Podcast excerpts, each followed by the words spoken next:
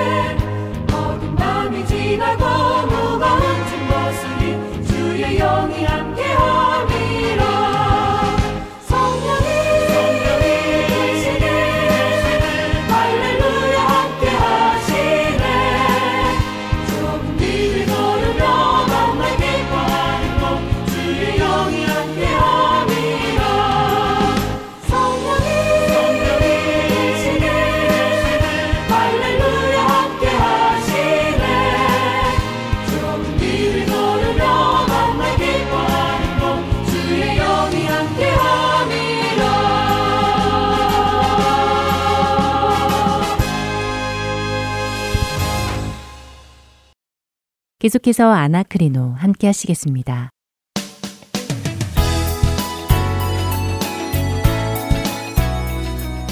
애청자 여러분 안녕하세요. 아나크리노 진행의 최강덕입니다. 여러분 안녕하십니까? 강승규입니다. 네, 2014년 새해를 맞았습니다. 새해에도 아나크리노와 함께 하나님의 말씀을 더욱 깊이 상고해가는 한 해가 되기를 바랍니다. 네, 늘 하나님의 말씀을 여러분 가까이 두시고요. 상고하시면서 하나님의 말씀을 체험하시는 한 해 되기를 소원해 봅니다. 네, 아나크리노 2014년 첫 방송인데요. 어떤 말씀을 상고해 볼까요? 어, 2013년 마지막에 예수님의 씨 뿌리는 자의 비유를 상고해 보았죠. 어, 네, 그랬죠. 성경을 도덕적으로 해석하다 보면 우리가 자꾸 무언가 하자 또는 열심히 하여 무엇이 되자 하는 쪽으로 해석을 하게 되는데 네. 어, 씨 뿌리는 자의 비유 역시 우리도 좋은 땅이 되자라고 해석하는 것은 도덕적 해석이라는 것을 알게 되었지요. 그렇지요. 말씀드렸듯이 땅은 스스로 좋은 땅이 될 수는 없습니다. 네. 그 비유를 통해 예수님께서 우리에게 좋은 땅이 되어라라고 말씀하시는 것이 아니라 하나님의 나라 즉 천국과 이 땅에서의 천국인 교회 음. 그리고 앞으로 일어날 일 일들에 대한 사실 들을 우리에게 비유를 통해 말씀하시고 계시다는 것을 말씀드렸는데요. 네. 그렇게 말씀드리고 나니까 궁금해 하시는 분들이 생기셨어요. 네, 예. 사실 저도 어, 개인적으로는 그 다음 비유에 대한 해석이 상당히 궁금해졌어요. 그냥 듣기만 할 때는 음, 누군가 설명을 해주니까 그냥 그런가 보다 하고 들었었는데요. 네. 성경을 직접 읽으며 생각해 보니까 어, 그동안 그냥 들었을 때는 보이지 않던 것들이 보이기 시작해서 궁금증이 생기기 시작하더라고요. 그렇군요. 예. 자, 그러면 이번 시간과 다음 시간을 통해서 예수님께서 주신 마태복음의 일곱 가지 비유들을 한번 상고해 보면서요. 네. 그 비유들이 뜻하고 있는 것이 무엇인지를 한번 살펴보지요. 네, 기대가 됩니다. 어, 그런데 이미 이 마태복음의 일곱 가지 비유는 많이 알려져 있고 또 거기에 따른 해석이 많이 있잖아요. 그렇습니다. 이미 많은 성경 학자들이 해석을 해 놓았고요. 주석을 달아 놓았지요. 네. 특별히 첫 번 비유인 씨 뿌리는 자의 비유와 두 번째 비유인 알곡과 가라지의 비유는 제자들이 그 뜻을 예수님께 여쭈어 보았고요. 네. 예수님께서는 그들에게 해석을 해주신 것이 마태복음 13장에 잘 나오고 있기에 우리가 특별히 또 상고해 볼 필요는 없을 것입니다. 음, 네. 아, 비유를 드신 예수님보다 더 그 뜻을 잘 해석할 분은 없겠지요. 문제는 그 나머지 다섯 개의 비유인데요. 이 나머지 다섯 개의 비유에 관해서는 예수님께서 정확히 해석을 해 주시지 않으셨기에 음. 그만큼 학자들 사이에 많은 해석이 있기도 합니다. 자, 먼저 이 일곱 가지 비유가 어떤 것인지를 한번 짚어보고 이야기를 계속해서 이어가도록 하지요. 네, 그게 좋겠습니다. 네, 그러면 마태복음 13장을 다 같이 펴시고 함께 보도록 하죠. 자, 첫 번째 비유는 우리가 지난 회에 나누었던 씨 뿌리는 자의 비유로요. 마태복음 13장 3절부터 8절까지에 예수님께서 말씀하셨고요. 네. 그 해석은 18절에서부터 23절까지에 되어 있지요. 음, 그렇군요. 그리고 24절부터 알곡과 가라지에 관한 비유가 30절까지 나와 있고요. 네, 그렇습니다. 그리고 그 다음이 밭에 가져다 심은 겨자씨 하나의 비유가 31절과 32절에 나와 있습니다. 네, 가루 서말 속에 넣은 누룩의 비유가 33절에 나오는군요. 네, 그리고 예수님께서 비유가 아니면 아무것도 말씀하시지 않으셨다는 것과 비유로 말씀하시는 이유가 창세부터 감추인 것을 드러내신다는 선지자의 말씀이 이루어지게 하려 하심인 것을 34절과 35절에서 증거하고 있습니다. 어, 그리고 36절에 보니까 네. 어, 이제는 이야기를 들은 무리들을 떠나서 집에 들어가시는 장면이 나오네요. 네. 네, 여기서 제자들이 밭의 가라지의 비유, 그러니까 알곡과 가라지의 비유를 설명해 달라고 하는군요. 네. 그리고 예수님께서 가라지 비유를 37절부터 42절까지 해석해 주시고요. 예, 맞습니다. 그리고 그 해석 후에 예수님께서 다시 새로운 비유, 즉 밭에 감추인 보화의 비유를 44절에 그리고 좋은 진주를 구하는 장사꾼의 비유를 45절과 46절에 해 주신 후에 마지막 비유인 바다에서 건져 올린 물고기의 비유를 47절부터 50절까지 말씀하십니다. 와, 비유가 상당히 많아요. 예. 그리고 서로 서로 계속 이어져 가고 있고요. 네. 자, 이제 마태복음 13장에 나오는 비유 7가지를 쭉 나열해 보았습니다. 네. 어, 씨 뿌리는 자의 비유, 가라지의 비유, 밭에 심기운 겨자씨 비유, 음. 누룩의 비유까지 네 비유를 해변에서 무리들 앞에서 하셨고요. 네. 그 후 집에 들어가셔서 제자들에게 나머지 세 비유, 밭에 감추어진 보화의 비유, 음. 진주 장사의 비유, 그리고 마지막 물고기 비유를 해주십니다. 네, 그렇네요. 총 일곱 개가 맞네요. 네. 자, 그럼 오늘은 어떤 비유를 상고해 볼까요? 예, 말씀드렸듯이 씨 뿌리는 자의 비유와 가라지의 비유는 예수님께서 해석을 해 주셨으니까 우리가 더 상고할 필요는 없고요. 네. 해석을 네. 해 주시지 않은 나머지 다섯 가지 비유 중에 밭에 심기운 겨자씨 비유와 누룩의 비유를 오늘 한번 상고해 보죠. 네, 그렇게 하겠습니다. 예, 항상 상고하기 전에는 보통 우리가 이 말씀을 어떻게 해석하고 적용하고 있는가를 먼저 알아보죠. 네. 예, 최강덕 아나운서는 어떻게 알고 계십니까? 음, 네, 이 겨자씨 비유와 누룩의 비유는 어, 너무 유명하잖아요. 네. 그래서 누구나 다 알고 계시다고 생각되는데요. 네. 천국은 이렇게 작은 겨자씨 같지만 어, 나중에는 아주 커져서 공중의 새들도 와서 쉴 만큼 도움이 될 것이다. 또 누룩이 들어간 빵처럼 커질 것이다.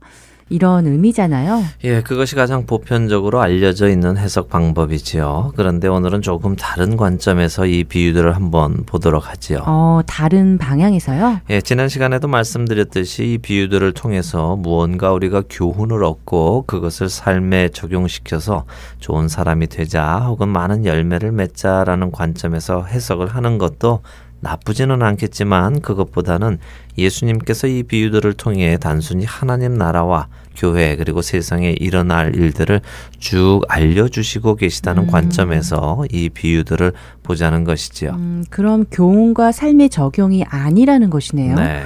음, 그 말씀도 일리가 있는 것 같아요. 지금 예수님께서 해석해 주신 다른 두 가지의 비유도 네. 그 해석만 놓고 본다면 사실 이렇게 해라 저렇게 하지 마라 뭐 이런 교훈과 삶의 적용에 관한 해석은 아니라고 보여지는데요. 예, 잘 말씀하셨습니다. 두 가지 비유를 해석하신 예수님의 해석을 보면요. 정말 단순히 그 비유에서 무엇은 무슨 뜻이고 무엇은 무슨 뜻이다라고 설명만 하시고 계시지요. 네. 그런 관점에서 보자는 것입니다. 무엇을 얻으려 하지 말고요. 음. 예. 자, 그럼 겨자씨 비유를 읽어 보시죠. 네, 마태복음 13장 31절과 32절입니다. 또 비유를 들어 이르시되 천국은 마치 사람이 자기 밭에 갖다 심은 겨자씨 한 알 같으니 이는 모든 씨보다 작은 것이로되 자란 후에는 풀보다 커서 나무가 되매 공중의 새들이 와서 그 가지에 깃들 있느니라. 자, 지금부터 드리는 해석이 꼭 옳다고 말씀드리는 것은 아닙니다. 그리고 네. 지금 것의 해석이 틀렸다고 드리는 말씀도 아니라는 것을 먼저 꼭 기억하시기 바랍니다. 네. 이런 해석 방법도 있다는 것을 알려드리는 것이지요. 어, 그 해석이 옳고 그름은 각자가 잘 정리해서 받아들이면 될 것입니다. 음. 그리고 지금 이런 비유의 해석에 관한 것은 구원의 본질과는 크게 관련이 없기 때문에 여러 가지 해석을 다 들어보는 것도 신앙에 유익하다고 생각이 됩니다. 됩니다. 네. 자, 이제 함께 생각해 보지요. 먼저 겨자씨에 관한 것인데요. 네. 백과사전에 따르면요. 겨자는 사실 나무가 아니라 1년생 혹은 2년생 풀이라고 합니다. 어. 그리고 겨자 종류에 따라 다르지만요. 1m에서 큰 거는 3.7m까지 어, 자란다고 하는군요. 음. 어, 하지만 아무리 겨자씨가 종류에 따라 3.7m까지 자란다고 하더라도 풀은 풀이거든요. 나무가 아니라는 말이죠. 네, 겨자가 풀이라고요. 예. 나무가 아니고요. 그렇답니다. 어, 하지만 뭐 그런 정도는 단어 선택의 차이가 아닐까요? 특별히 학자도 아닌데 학명을 구분해서 이야기하는 것도 아니고요. 예, 뭐 언뜻 생각하면 그렇게 뭐 단어 선택의 차이가 아닐까라고 생각할 수도 있는데요. 네. 먼저 우리가 기억해야 하는 것은 예수님께서 단어를 선택하실 때 실수로 선택하셨지 않으셨을 것이라는 것입니다. 음. 모든 것을 아시는 하나님의 신성을 그대로 가지신 예수님께서 깜빡 실수하셔서 단어 선택을 잘못하셨을 리는 없다는 것이죠. 네. 그렇다면 성경을 쓴 성경 기자가 잘못 썼을 수도 있지 않겠느냐 할 수도 있지만요. 만일 모든 성경 기자가 똑같이 그 단어를 쓰고 있다면 그것은 분명 예수님께서 그 단어를 쓰셨다고 우리는 인정해야 할 것입니다. 네. 자, 왜 이런 말씀을 드리느냐 하면요. 예수님께서 이 비유를 드시면서요. 겨자씨가 자란 후에는 모든 풀보다 커서라고 하실 때 풀이라는 단어를 라카논이라는 헬라어로 지칭을 하셨습니다. 네. 이 라카논이라는 단어의 뜻은 채소, 풀잎, 나물, 약초의 뜻입니다. 그래서 풀이라고 잘 번역을 했지요. 음. 어, 그런데 예수님의 이 말씀을 직역하면요, 이런 뜻입니다. 이 겨자씨가 자라면 모든 풀 중에 가장 크게 된다라고 직역할 수 있습니다. 아, 모든 풀 중에 가장 크게 된다고요. 예. 그리고 계속해서 직역을 해 보면요. 이 겨자씨가 자라면 모든 풀 중에 가장 크게 되는데 이것이 음. 커져서 나무가 된다 하시며 덴드론 즉 나무를 뜻하는 헬라어를 꼭 집어서 쓰십니다. 아. 그러니까 나무가 아닌 풀인 겨자풀의 씨를 심었는데 이것이 자라서 풀의 한계를 넘어 어느 순간 자신이 아닌 나무가 되었다고 말씀하시고 계시는 것이죠. 음. 쉽게 이야기하면 콩 심은데 콩이 안 나고 팥이 나왔다는 말이라고 할 수 있습니다. 어, 그런데 이해가 잘 안 되는데요. 네, 다시 설명을 드릴게요. 겨자 씨는 나무가 아니라 풀인데 이 풀이 자신의 본 모습인 풀이 아니라 나무가 되어버렸다는 것이지요. 음. 그리고 그 나무의 공중의 새들이 와서 그 가지에 깃들이느니라 라고 말씀하신다는 것입니다. 음, 여전히 잘 클릭이 안 돼요. 나무의 공중의 새들이 오는 것이 뭐 잘못되기라도 한 걸까요? 야, 지금 마태복음 13장에서요. 예수님께서 해주신 일곱 가지의 비유를 상고하고 있지요. 네. 예, 앞에 네 비유는 사람들 앞에서 한 번에 해주신 비유라고 이미 말씀드렸습니다. 네, 그랬죠. 자, 그렇다면 그 네 비유는 서로 연관성이나 일관성이 있어야 합니다. 네. 적어도 한 자리에서 말씀하신 것이기 때문에 그렇지요. 네. 자, 상고해 보지요. 한 번에 하신 네 가지 비유 중에 제일 첫 번째 비유에서 예수님께서는 길가에 떨어진 씨는 새들이 와서 먹었다고 하셨습니다. 그리고 그 새는 곧 악한 자라고 19절에 해석을 해 주셨지요. 음, 그랬죠. 악한 자가 와서 그 마음에 뿌려진 천국 말씀을 빼앗았다고 하셨죠. 네, 영어 NASB 같은 경우에는 이 악한 자를요 이불원이라고 번역하고 있기도 합니다. 음. 아주 사악한 악의가 있는 죄가 있는 해로운 그런 자를 뜻하는 것이죠. 네. 자, 지금 예수님께서 이 새가 악한 자라고 해석을 해주시고 불과 몇 마디 후에 이 겨자씨 비유를 하시며 공중의 새들이 와서 그 가지에 깃들인다고 하시는데 이 새는 비유가 아니라 그냥 정말 새일까요? 아니면 앞에서 비유를 해석해 주셨듯이 그 해석을 여기에도 적용시킬 수 있을까요? 어, 여기에도 적용해야 한다고 생각이 되네요. 비유로 말씀해 주시고 계시니까요. 저도 그렇다고 생각합니다. 늘 드리는 말씀이지만요. 우리가 말씀을 단락단락 떼어서 따로 본다면 연관성이 없어 보이지만 이렇게 한 장소에서 같은 무리의 사람들에게 한 번에 여러 가지를 이야기하실 때에는 그것들이 연관성을 가지고 있다고 생각할 수 있습니다. 음, 그렇네요. 그동안 한 비유 한 비유 떼어서 보아만 왔기 때문에 서로 간의 연관성을 생각해 보지 않았었거든요. 네.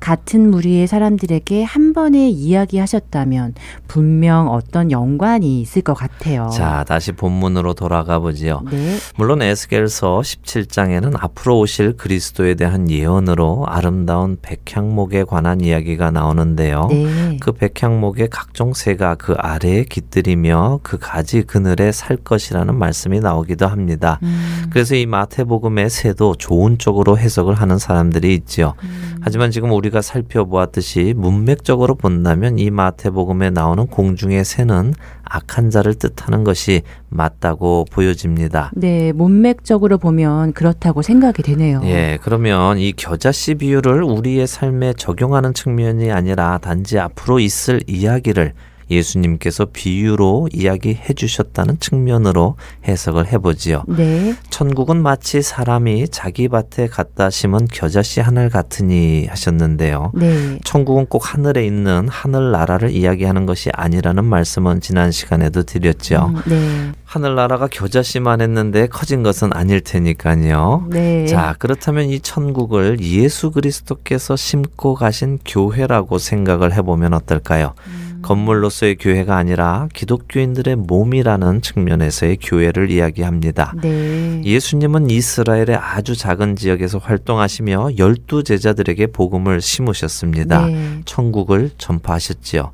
그리고는 승천하셨습니다. 네. 예수님께서 심으신 이 천국이 교회라는 싹을 내고 자라기 시작합니다. 음. 그리고 이 교회는 모든 풀 중에 가장 크게 자랐습니다. 종교 중에 큰 종교로 자라게 된 것이지요.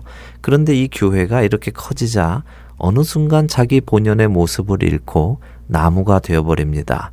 나무가 아닌 풀이 나무가 되어버린 것입니다. 음. 다시 말해 종교가 아닌 진리, 천국의 모습인 교회가 종교화되어 자신의 원 모습이 아닌 커다란 나무가 되어버립니다. 음. 그러자 공중의 새들, 즉 악한 자들이 그 교회 안에 들어와 깃들이게 되는 것입니다.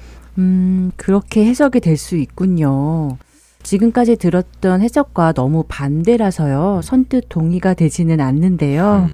하지만 이 해석이 더 타당하게 들리는 것 같기도 합니다. 이런 방식으로 해석하는 신학자들도 계시나요? 물론입니다. 비록 주류 해석에 비해 적은 수이기는 하지만요. 음. 이렇게 해석하시는 분들도 많이 계십니다. 네, 그렇군요. 어쨌든 조금 당황스럽기까지 한데요. 음. 예, 지금까지 생각하던 해석과 많은 차이가 있기에 네. 당황스럽고 네. 혼란스러우신 것은 당연합니다. 하지만 시작에도 말씀드렸듯이요. 이것이 구원에 관한 본질과는 상관이 없는 비유에 관한 해석법이기에 여러 가지 해석법이 있다는 사실을 아는 것 정도로 넘어가도 괜찮을 것이라고 생각이 됩니다. 네.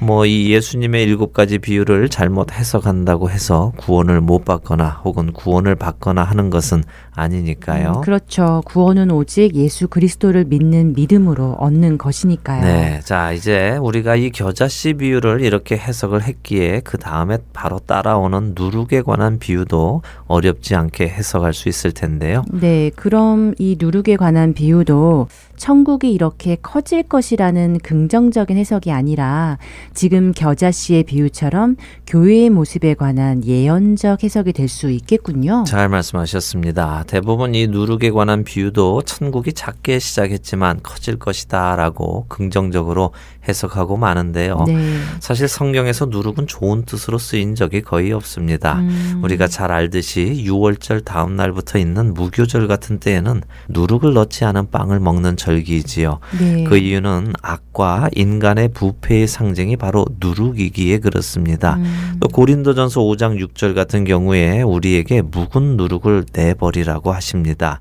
그리고 예수님께서는 우리가 지금 보고 있는 이 마태복음 16장에서 바리새인과 사두개인들의 누룩을 주의하라고 하시죠. 음. 그런데 이렇게 악함의 상징 또 부패와 죄의 상징인 누룩으로 부풀어지는 것이 과연 긍정적인 모습일까요? 네, 이 부분은 늘 조금 찜찜했어요. 왜 하필 누룩을 사용하셨을까 하고요. 자, 이 누룩의 비유를 보면요. 천국은 마치 여자가 가루 서말 속에 갖다 넣어 전부 부풀게 한 누룩과 같으니라 라고 하시는데요.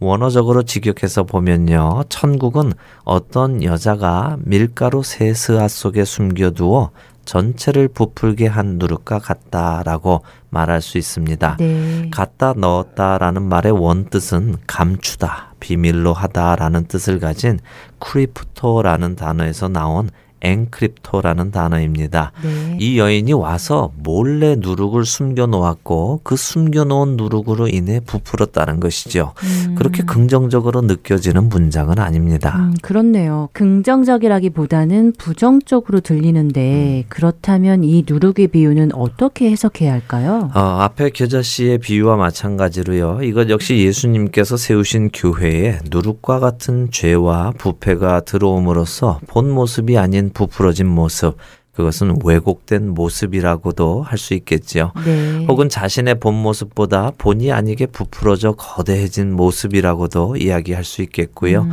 굳이 해석을 하자면 이 겨자씨와 누룩의 비유는 기독교가 그 본 모습을 잃고 로마의 국교가 되면서부터 거대한 힘이 생기는 모습, 그로 인해 생긴 수많은 비리와 부패, 왜곡된 성경 말씀, 교리 등과 연결이 되지 않을까 하는 생각입니다. 네. 아, 그리고 비록 종교 개혁을 통해 그런 잘못된 신학에서 벗어나서 성경 말씀으로 돌아가자 하던 개신교 역시 자꾸만 그 몸집이 커지면서 수많은 악한 자들이 그 안에 들어와 거하게 되고 변형된 왜곡된 교리들로 변해간다는 사실이 음. 이 비유들에서 저는 보인다고 생각합니다. 네, 말씀을 듣고 보니 그렇게 연결이 될 수 있다고 느껴지네요. 그리고 이렇게 듣다 보니 정말 어떤 교훈을 우리에게 주는 비유나 말씀이라기보다 정말 예수님께서 심고 가신 교회의 모습이 어떻게 될 것인가를 예언적으로 알려만 주시는, 즉, 정보를 주시는 말씀으로 다가오네요. 네. 지금 그럼 지난 시간과 함께 네 가지의 비유를 본 것인데 이 네 가지 비유가 모두 한 가지의 주제, 네. 즉 예수님께서 세우신 교회의 모습을 이야기하고 있다는 것을 알게 되었는데 네. 그렇다면 그 다음에 나오는 세 가지 비유 역시 같은 주제를 가지고 있을 거라고 추측해도 되겠네요. 그렇다고 할 수 있겠지요. 아, 그럼 다음 이 시간에는 나머지 세 가지 비유를 함께 상고해 보고요. 네. 이 일곱 가지 모든 비유를 쭉 나열해서 한번 보는 시간을 갖도록 하지요. 네. 그렇게 하면 일곱 가지 비유가 정말 무엇을 우리에게 말씀하시는지 더 쉽게 이해할 수 있을 것 같습니다. 네, 오늘 비유를 상고하며 상당히 큰 충격을 받았어요. 싶었어요. 하지만 물론 말씀대로 이 해석에 따라 구원이 결정되는 것은 아니니까 여러 가지 해석법을 보는 것도 우리의 신앙에 도움이 될 것은 같네요. 예, 그렇습니다. 다시 말씀드리지만 겨자씨 비유나 누룩의 비유를 긍정적인 측면으로 해석한다고 해서 그것이 잘못된 것도 아니고 음. 그것이 구원으로 우리를 인도하는 것도 아니죠. 네. 분명 예수님은 그 부분을 해석해 주시지 않았기에 그렇습니다. 마찬가지로 겨자씨 비유나 누룩의 비유를 부정적인 측면으로 해석한다고 해서 이것 역시 잘못된 것은 아니라는 말씀입니다. 네. 여러 가지 해석법을 보는 것은 우리 신앙에 분명히 도움을 줄 것이고 또 우리가 하나님의 말씀을 분별하는 훈련을 해나가는 데 큰 도움이 될 것입니다.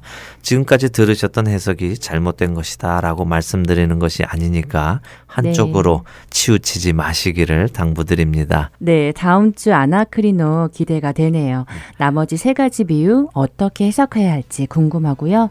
어, 애청자 여러분들 다음 주까지 마태복음 13장 읽어가시며 먼저 나머지 세 가지 비유 참고해 보시면 좋겠습니다. 예, 나머지 세 가지 비유와 함께 오늘 함께 보았던 비유들까지 그 일곱 가지 비유를 쭉 한 번에 읽어보시며요. 머리에 그림을 그려보시는 것도 좋겠죠. 네. 저희는 다음 주 이 시간 여러분 다시 찾아뵙겠습니다. 안녕히 계십시오. 네, 안녕히 계세요. 네.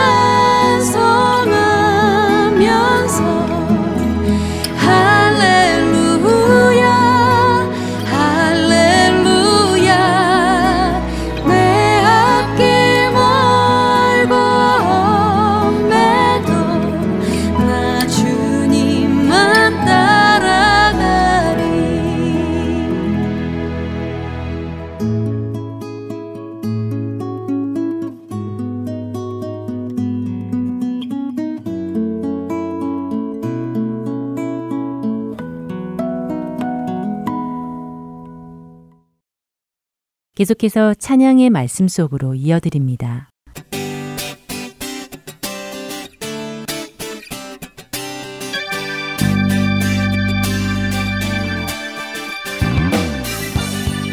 네, 애청자 여러분 안녕하세요. 찬양의 말씀 속으로 박영규입니다. 여러분, 바쁜 생활 가운데 주님을 잊고 계시지는 않으신가요? 주일날 교회에서 형제 자매들을 만나 교제를 나누고 있는데 그 중에서 한 명이라도 아, 내일이 월요일이야 라고 말하는 순간 다들 너나 할 거 없이 이상한 비명들을 지르며 한숨이 저절로 나오시는 경험 해 보셨나요? 학생 신분으로 계시는 분들은 늦잠 자고 싶은 마음을 뒤로 한 채 등교를 하고 감당하기 힘들 정도의 숙제와 과제, 취미 생활도 시간의 압박에 시달리면서 할 때면 스트레스가 무척이나 쌓일 겁니다. 동시에 회사 생활을 하고 계시는 분들도 마찬가지일 거라 생각이 됩니다. 평일에는 온갖 일들에 시달리다 주말은 어찌나 그렇게 눈 깜짝할 사이에 지나가는지 다들 공감하시나요? 많이 힘드시죠? 정말 모두들 수고가 많으시고 잘 견뎌내고 있는 것 같아 다행입니다.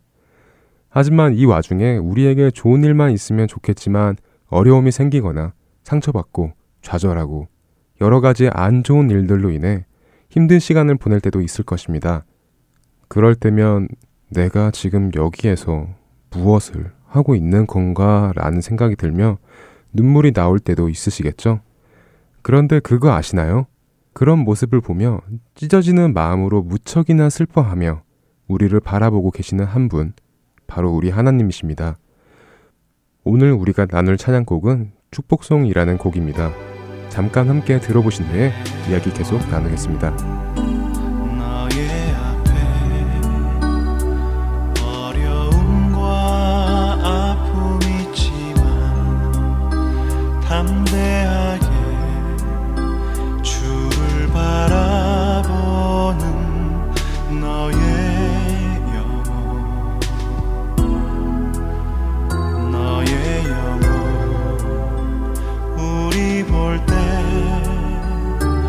얼마나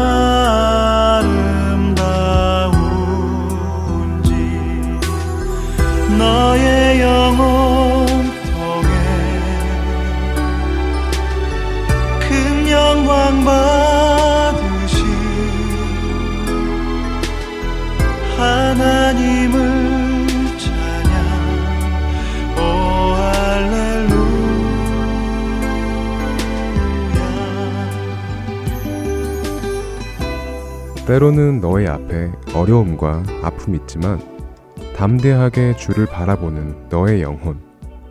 너의 영혼 우리 볼 때 얼마나 아름다운지 너의 영혼 통해 큰 영광 받으실 하나님을 찬양 오 할렐루야.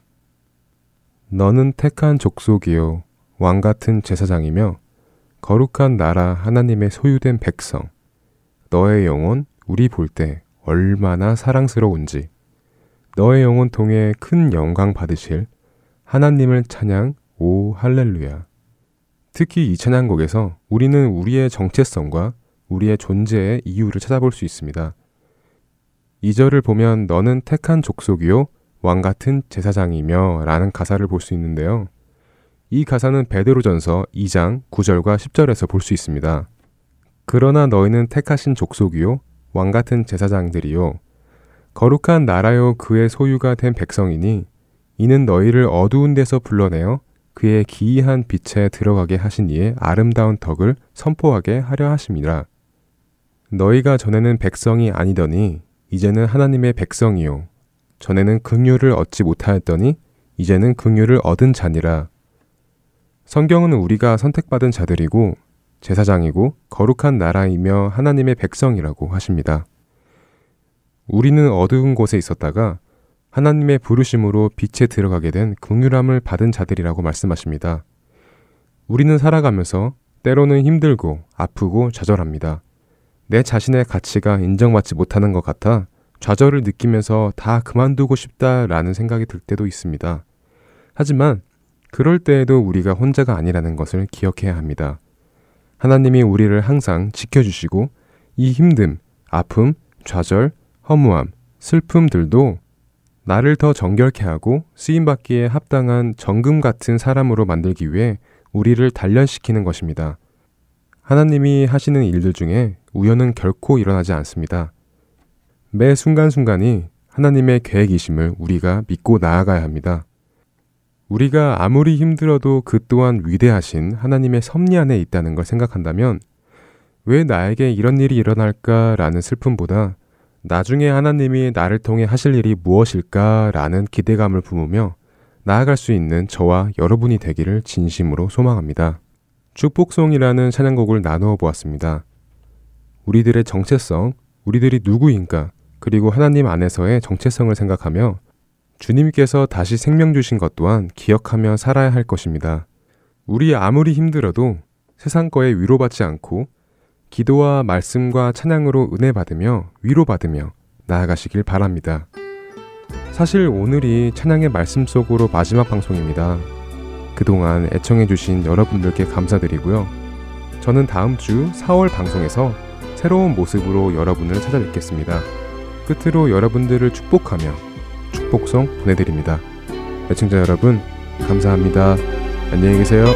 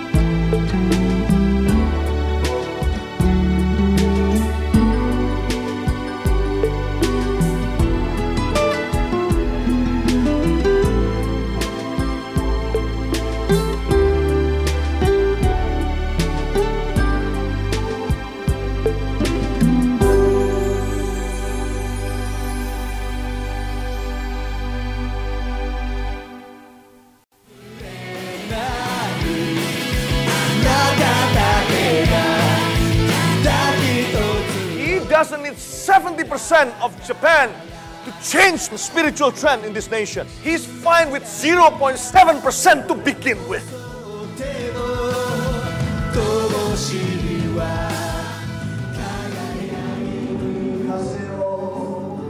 하나님을 향해 부르짖는 일본인들의 간절한 마음이 들리십니까?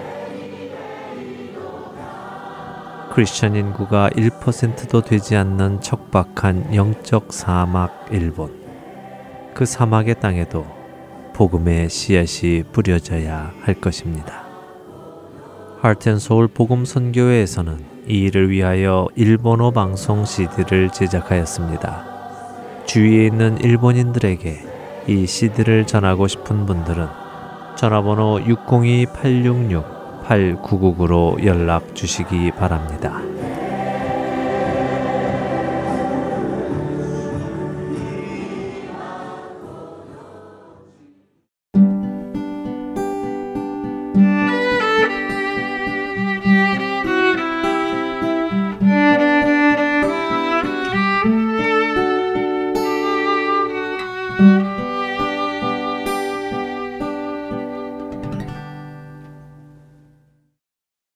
이어서 송민호 목사님이 전해주시는 복음의 메시지 Power of Gospel 이어드립니다.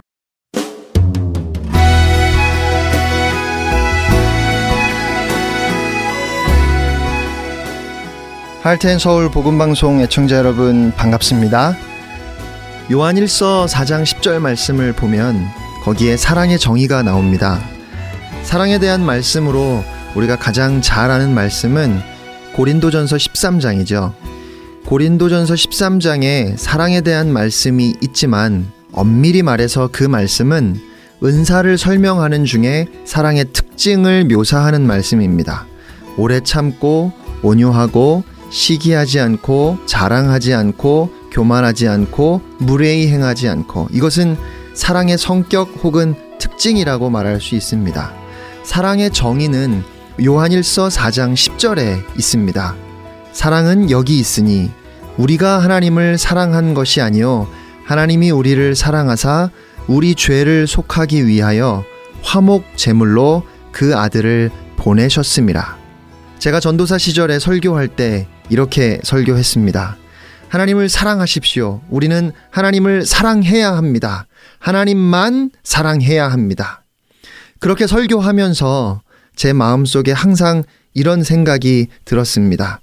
도대체 어떻게 해야 내가 어떻게 사는 것이 하나님을 사랑하는 것일까? 오랫동안 이 문제를 고민하며 묵상했습니다. 그리고 하나님께서 답을 주셨습니다. 그런데 제가 어떻게 하나님을 사랑할 수 있는지 가르쳐 주신 것이 아니라 하나님께서 저를 얼마나 사랑하시는지를 알게 하셨습니다. 하나님께서 하나님의 은혜에 대해서 저의 눈을 열어주신 후에 그때 저는 알게 되었습니다. 하나님을 향한 나의 사랑이 아니라 나를 향한 하나님의 사랑을 아는 것이 필요하구나. 그래서 하나님은 사랑의 정의를 말씀하실 때에도 사랑은 우리가 하나님을 사랑하는 것이 아니라 하나님께서 우리를 사랑하셔서 그 아들을 주신 것이라고 말씀하십니다. 요한복음을 보면 예수께서 사랑하시는 그 제자라는 말씀이 여러 번 나옵니다. 20장 2절 말씀에도 시몬 베드로와 예수께서 사랑하시던 그 다른 제자에게 달려가서 말하되 21장 7절에도 예수께서 사랑하시는 그 제자가 베드로에게 이르되 그리고 21장 20절에도 베드로가 돌이켜 예수께서 사랑하시는 그 제자가 따르는 것을 보니 이렇게 예수께서 사랑하시던 예수께서 사랑하시는 제자라는 그런 표현이 있습니다. 여러분, 예수께서 사랑하시던 그 제자가 누구일까요? 그는 사도 요한입니다. 저는 요한이 참 부러웠습니다. 그는 어떻게 예수님의 사랑받는 제자가 되었을까요? 사도 요한의 비결을 알고 싶었습니다. 왜냐하면 저도 예수께서 사랑하시는 목사가 되고 싶거든요. 여러분은 부럽지 않으십니까? 여러분도 예수님이 사랑하시는 집사, 예수님이 사랑하시는 권사, 예수님이 사랑하시는 제자이면 좋겠지요. 그런데 그 비결을 알게 되었습니다. 요한이 예수님이 사랑하시는 그 제자가 된 비결은 바로 이것입니다. 오늘 아침에 복음방송 강순규 국장님과 여러 간사님들과 제가 아침 식사를 함께 했다고 한번 가정해 보겠습니다. 복음 방송의 여러 가지 사역에 대한 의견을 나누었을지도 모르겠습니다. 아무튼 그리고 오늘 밤에 제가 일기를 씁니다. 오늘 아침 하나님의 동역자들과 함께 아침 식사를 했다. 강승규 국장님, 최강덕 간사님, 김민석 간사님, 뭐 그렇게 모든 사역자들의 이름을 쓰고 맨 마지막에 예수님이 사랑하시는 송민우 목사. 여러분, 이해가 되십니까? 예수께서 사랑하시는 그 제자라는 표현이 어디 나온다고요? 요한복음에 나옵니다. 요한복음은 누가 썼지요? 사도 요한이 기록했습니다. 그는 자기의 이름을 쓰는 대신에 예수께서 사랑하시는 그 제자라고 그렇게 쓴 겁니다. 얼핏 생각하면 조금 낯간지럽지 않나 하는 생각이 들어요. 마음이 어떻든 겉으로는 겸손한 척 하는 것을 미덕으로 생각하는 한국 문화에서 스스로를 그렇게 표현한다는 것은 왠지 조금 그렇죠. 그러나 요한은 자랑하기 위해 이렇게 기록한 것이 아닙니다. 예수님이 요한만 사랑하셨나요? 아니요. 예수님은 아마 제자들을 똑같이 사랑하셨을 겁니다. 그런데 요한은 자신의 이름을 기록할 때 늘 예수님이 자신을 얼마나 사랑하셨는지 그 사랑을 기억했던 것입니다. 그 사랑에 감격하며 복음서를 기록한 것입니다. 그리고 그러한 감격과 깨달음이 사도 요한을 사랑의 사도가 되게 했습니다. 우리는 내가 하나님을 얼마나 사랑하는지가 아니라 하나님께서 나를 얼마나 사랑하시는지 그 하나님의 사랑에 주목해야 합니다. 제가 애청자 여러분을 위해서 기도한다면 아마도 이렇게 기도할 것 같습니다. 주님, 생명 다해 주님만 사랑하게 하옵소서. 모든 삶을 들여 예수 그리스도가 주님임을 고백하고 오직 예수 그리스도만을 위해 살게 하소서. 하나님, 우리 모든 애청자분들이 주님만 사랑하게 하시고 주님을 위해 목숨을 버리게 하시고 복음과 선교에 헌신된 주님의 제자들이 다 되게 하옵소서. 이렇게 기도할 것 같습니다. 그런데 에베소서 3장 14절로 19절 말씀을 보면 바울은 그렇게 기도하지 않았습니다. 14절 15절 말씀입니다. 이러므로 내가 하늘과 땅에 있는 각 족속에게 이름을 주신 아버지 앞에 무릎을 꿇고 비노니 바울이 에베소 교회 교인들을 위해서 하나님 앞에 기도한다는 것입니다. 뭐라고 기도할까요? 16절부터 19절 말씀입니다.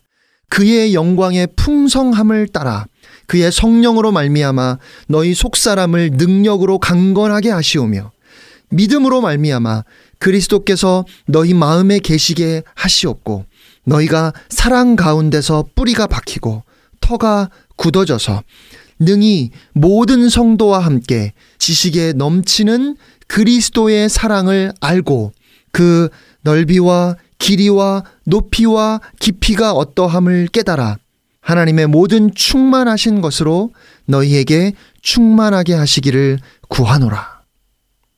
ESV 성경을 보면 이 기도의 제목을 이렇게 붙였습니다. Prayer for Spiritual Strength. 영적인 강함을 위한 기도. 바울이 하나님께 에베소의 성도들이 영적으로 강해지기를 기도합니다. 그러면 중요한 것은 어떻게 강해질 수 있는가일 겁니다. 어떻게 하면 우리가 강해질까요? 우리가 하나님을 더욱 사랑해야 영적으로 강해질 수 있을까요? 우리가 강한 믿음을 가져야 강해질까요? 아닙니다. 오늘 말씀을 보면 우리가 그리스도의 사랑을 알 때 영적으로 강해집니다. 그리스도의 사랑의 넓이와 길이와 높이와 깊이를 알 때 우리는 강해지는 것입니다. 사랑하는 여러분, 바로 이것입니다. 오늘날 현대 그리스도인들이 가지고 있는 심각한 문제가 무엇인가 하면 뜨겁게 헌신하고 있는데 그 심령이 메말라 있다는 거예요. 교회를 위해 헌신하고 봉사하고 기도도 많이 하는데 그 심령이 메말라 있다는 겁니다. 쉽게 말하면 신앙 생활에 너무 바빠서 하나님의 사랑을 알 여유가 없어요. 이 말에 공감하십니까? 고개가 끄덕여지세요? 그런데 이게 말이 됩니까? 말이 안 되잖아요. 신앙 생활이 무엇입니까? 하나님의 사랑을 경험하는 것, 하나님의 사랑을 받는 것이 신앙 생활의 본질인데, 우리는 도대체 어떻게 신앙 생활을 하고 있는지, 신앙 생활에 바빠서 하나님의 사랑을 경험할 여유가 없습니다. 여러분 안에 여러분이 기도하게 하는 힘이 무엇입니까? 여러분이 교사로 봉사하고 있다면 교사로 헌신하는 원동력이 무엇입니까? 여러분이 선교를 한다면 선교하게 하는 그 힘이 무엇입니까? 목사님이 하라고 해서 일손이 필요하다고 하니까 아니면 교회 안에서 인정받고 싶어서 그냥 이 교회가 부흥되도록 하기 위해서 하시고 계십니까? 아닙니다. 우리가 삶을 들여 헌신할 수 있는 이유는 우리를 사랑하시는 주님의 사랑이 너무 크기 때문입니다. 받은 사랑이 너무 커서 그 사랑이 넘쳐서 흘러나오는 것, 그것이 우리의 헌신이어야 합니다. 그러므로 많은 일을 하느라 은혜를 잊어버리는 것이 아니라 먼저 그 은혜와 사랑에 사로잡혀야 합니다. 그 사랑의 넓이와 길이와 높이와 깊이가 어떤지를 더욱더 깨달아 알아야 하는 것입니다. 그 사랑을 알 때, 그 사랑을 절절히 경험할 때에만 우리의 삶에 변화가 있습니다. 옛날에 어떤 사람이 10억 불을 빚졌습니다. 도저히 갚을 길이 없습니다. 여러분, 10억 불이면 얼마인지 아시나요? 1 빌리언 달러죠. 저는 도대체 얼마인지 감이 안 옵니다. 그만큼 어마어마한 금액입니다. 그런데 10억 불을 빌려준 사람이 이 사람을 불쌍하게 생각하고 그 10억 불의 빚을 다 탕감해 주었습니다. 내 힘으로 어떻게 해볼 수 없는 너무나 큰 돈이었기 때문에 얼마나 괴로웠는지 몰라요. 하루도 편히 잠을 잘 수가 없었습니다. 그런데 그 빚을 다 없애준 거예요. 얼마나 기뻤을까요? 자신을 누르고 있던 무거운 짐을 벗은 느낌에 날아갈 듯 좋았습니다. 너무너무 기뻤습니다. 그렇게 빚을 해결받고 집으로 돌아오다가 자기에게 천불을 빌려간 친구를 만났어요. 그 친구는 그를 보자마자 매우 미안해 했습니다. 그리고 지금 자신이 너무 어려운 상황과 처지에 있다는 것을 이야기했습니다. 그러나 조금만 더 기다려주면 천부를 반드시 갚을 것이라고 그렇게 이야기했습니다. 여러분, 이 사람이 어떻게 했을까요? 친구야, 사실은 내가 10억 불을 빚졌었는데 지금 그 사람이 내가 도저히 갚을 수 없다는 것을 알고 그 빚을 다 없애주었어. 그래서 내가 지금 너무너무 기뻐. 내가 10억 불의 빚이 없어졌는데 그깟 천불? 친구야, 안 갚아도 돼. 조금 더 걱정하지 마. 여러분이라도 그렇게 하지 않으시겠습니까? 내가 지금 10억 불의 빚을 탕감받았는데 내가 천불 빌려준 것 얼마든지 탕감해 줄 수 있지요. 비교가 안 되잖아요. 우리는 모두 다 하나님께 10억 불의 빚을 탕감받은 사람들입니다. 내 힘으로 도저히 해결할 방법이 없었는데 하나님께서 그냥 다 용서해 주셨어요. 그러니 얼마나 기뻐요. 나에게 조금 잘못하는 사람들에 대해서 얼마든지 관대할 수 있는 겁니다. 왜냐하면 하나님의 용서, 하나님의 은혜가 너무나 크기 때문입니다. 그런데, 그런데 문제가 무엇일까요? 하나님께서 나의 빚 10억 불을 탕감해 주셨다는 것을 몰라요. 그렇게 가슴 절절히 느껴지는 감격이 없어요. 그러니까, 그러니까 자기는 10억 불을 탕감받았으면서도 나에게 천불 빌려간 친구를 용서할 수 없는 겁니다. 여러분, 무엇이 먼저입니까? 1만 달란트나 되는 나의 빚을 탕감해 주신 하나님의 사랑이 먼저입니다. 그리고 그 사랑을 알 때, 그 사랑에 사로잡힌 바 될 때, 우리에게 백대나리온 빚진 사람을 기꺼이 용서할 수 있습니다. 도저히 용서가 안 되는데 억지로 용서하려고 노력하는 것이 아닙니다. 하나님의 사랑을 알고 그 사랑에 감격해서 살아갈 때 우리의 마음이 너그러워지는 것입니다. 넉넉하게 베풀고 너그럽게 용서하는 삶을 살 수 있게 됩니다. 하나님의 사랑을 알 때 그 사랑이 그 은혜가 우리를 그렇게 변화시키는 겁니다. 한국 교회 성도들은 큐티를 참 열심히 하는 것 같습니다.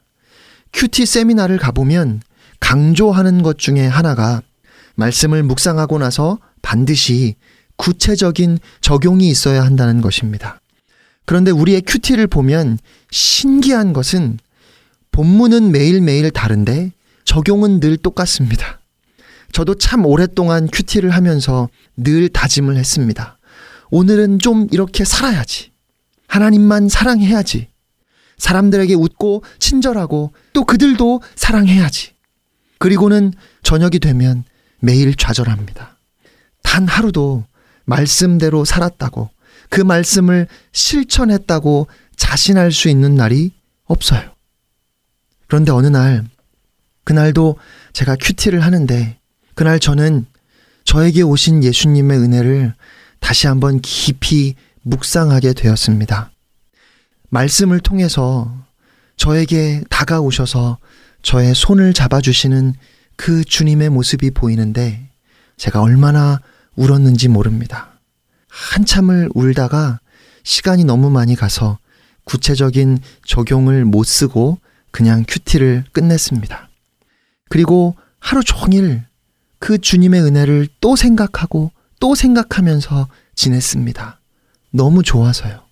그런데 그날 밤에 하루를 돌아보니까 제가 다르게 살았더라고요.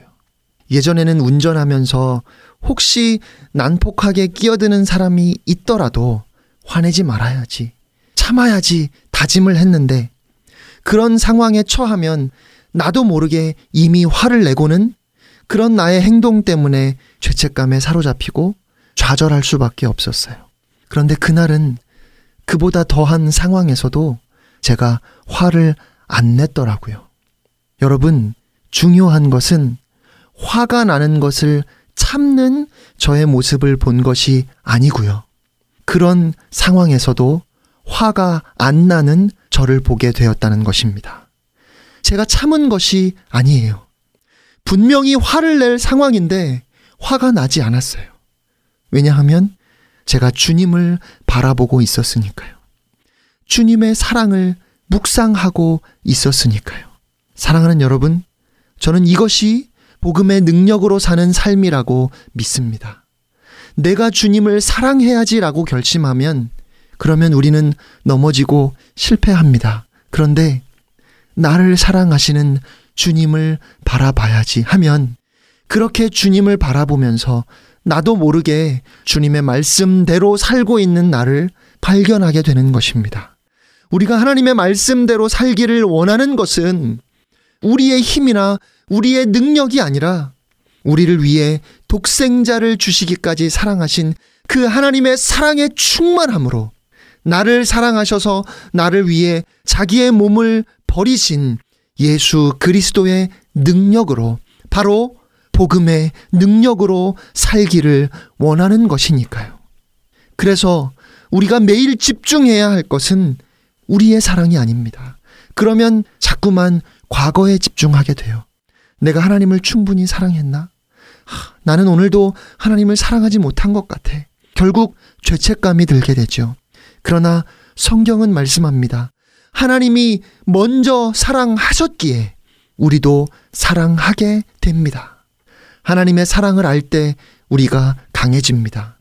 하나님을 향한 나의 사랑이 아니라 나를 향한 하나님의 사랑을 믿으면 우리는 미래를 볼 수 있습니다. 오늘보다 내일 더 많이 하나님을 사랑하게 될 것입니다. 하나님을 향한 우리의 사랑은 이랬다 저랬다 해요.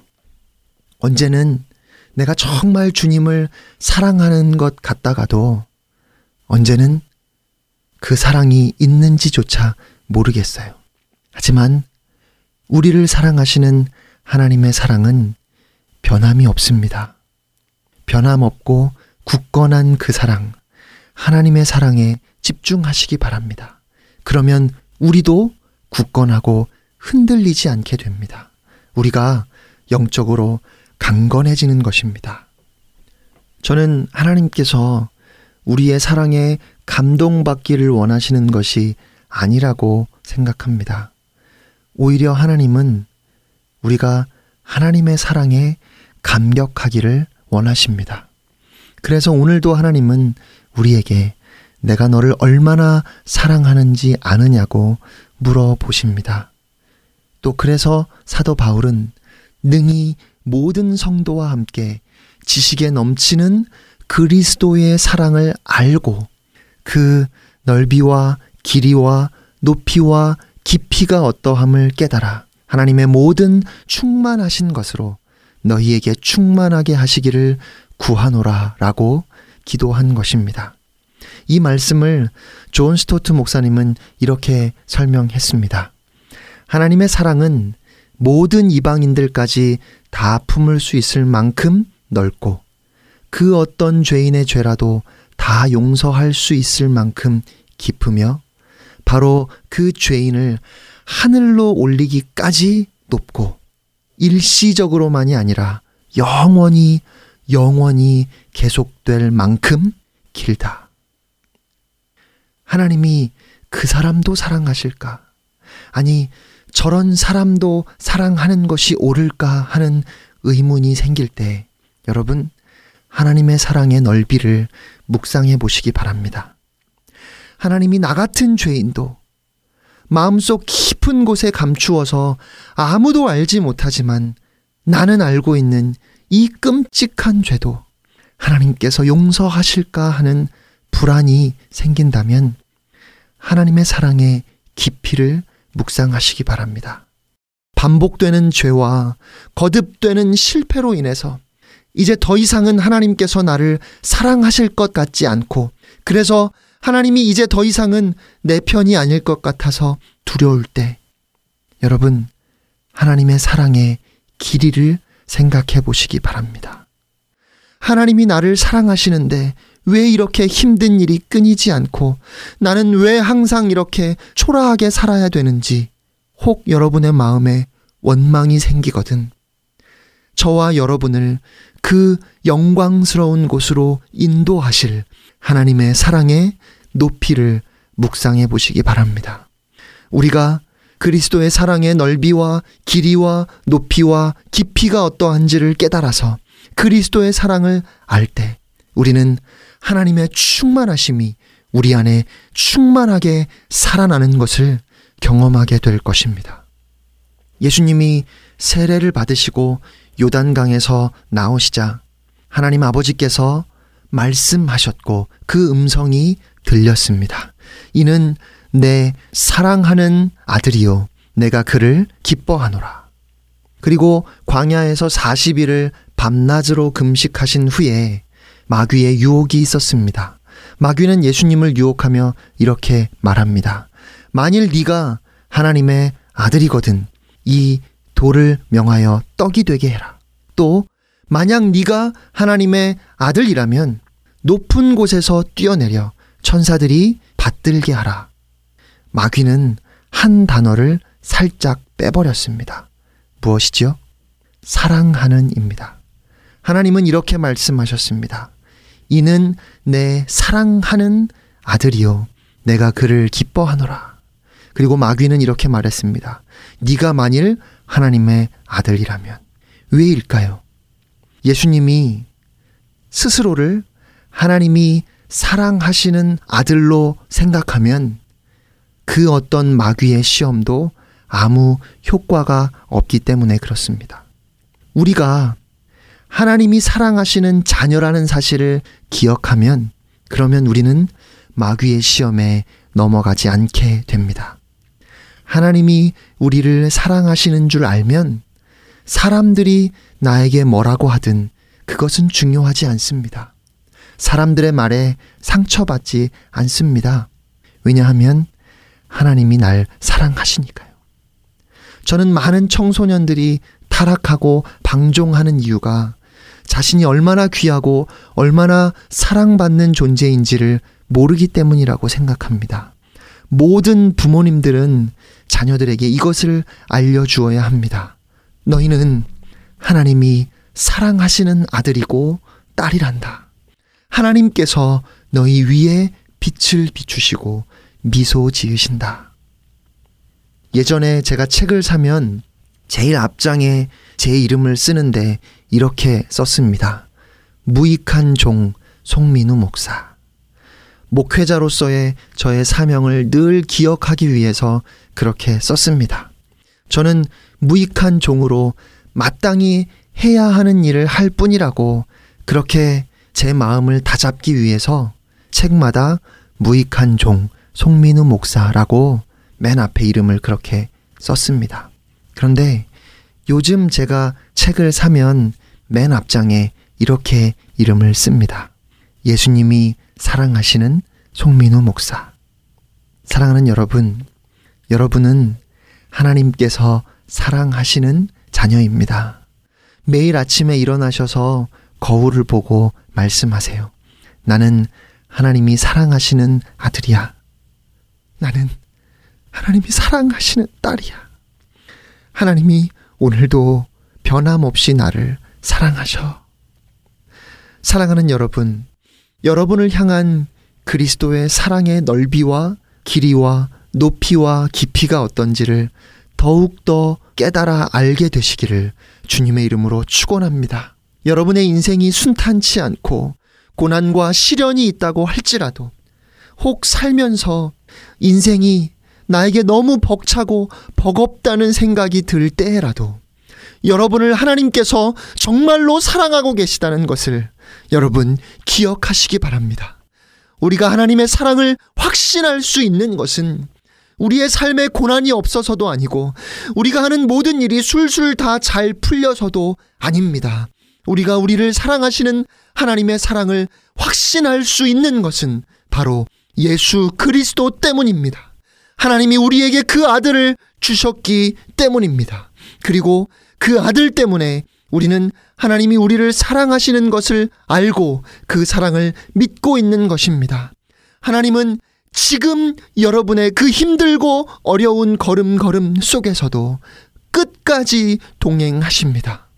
하나님은 예수 그리스도를 통해서 우리를 얼마나 사랑하시는지 그리고 어떻게 우리와 함께 하실지 그 사랑의 온전함과 신실함을 이미 확증하셨습니다. 여러분, 이것이 복음입니다. 그래서 복음은 다함이 없고 알면 알수록 그 감동이 더욱 커지는 것이 바로 복음입니다. 복음을 아는 성도, 복음의 능력으로 사는 성도가 되시기를 주님의 이름으로 축복합니다. 하나님이 여러분을 얼마나 사랑하시는지 그리스도의 사랑을 아는 여러분이 되시기를 바랍니다. 그 사랑을 날마다 순간마다 가슴 절절히 경험하고 또 감격하는 여러분이 되시기를 주님의 이름으로 축복합니다. 그것이 바로 우리를 사랑하시는 하나님의 능력, 복음의 능력으로 사는 삶입니다.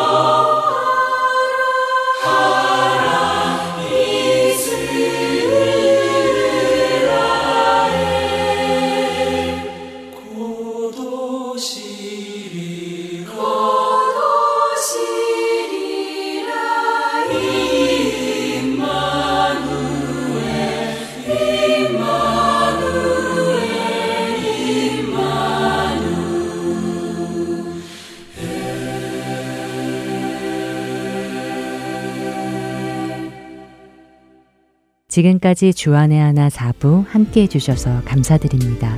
계속해서 주안의 하나 5부로 이어드립니다.